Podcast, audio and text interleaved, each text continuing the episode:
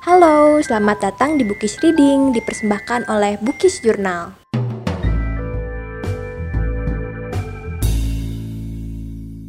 Kali ini kita akan membaca buku Hello Salma oleh Eriska Febriani.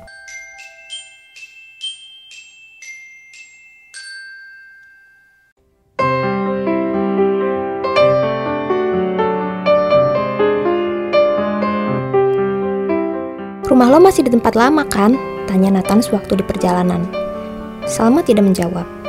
Sejak dari kafe Teramochi hingga setengah perjalanan, gadis itu masih sepenuhnya diam. Nathan melirik lewat spion dan menemukan Salma menutupi wajahnya dengan telapak tangan. Punggungnya terlihat seperti sedang terisak.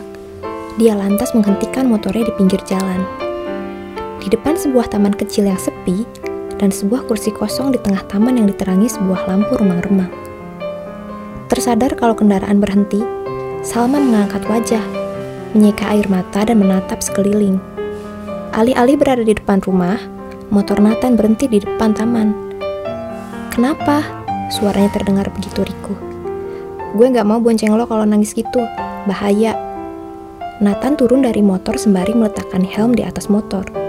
Dia membantu melepaskan helm di kepala Salma, lantas duduk di kursi taman.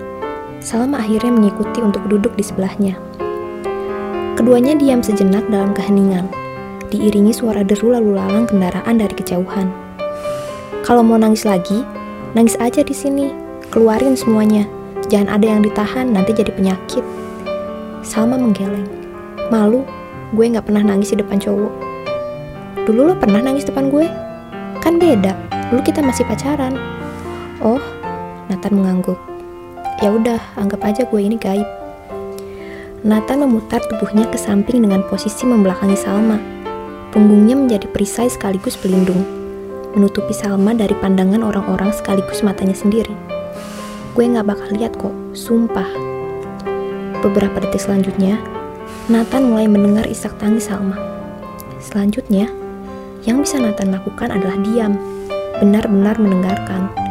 Begitu isak tangis Salma berhenti, Nathan menoleh, melepaskan sweaternya dan hanya mengenakan kaos berwarna navy. Dia memberikan itu ke Salma yang di ujung sudut matanya masih tergenang air mata. Gue gak ada sapu tangan. Salma mengambil sweater itu dan mulai menyeka air mata. Memang, lo dulu pernah suka sama cowok itu? Dulu pernah. Dia teman sekelas gue waktu SMP.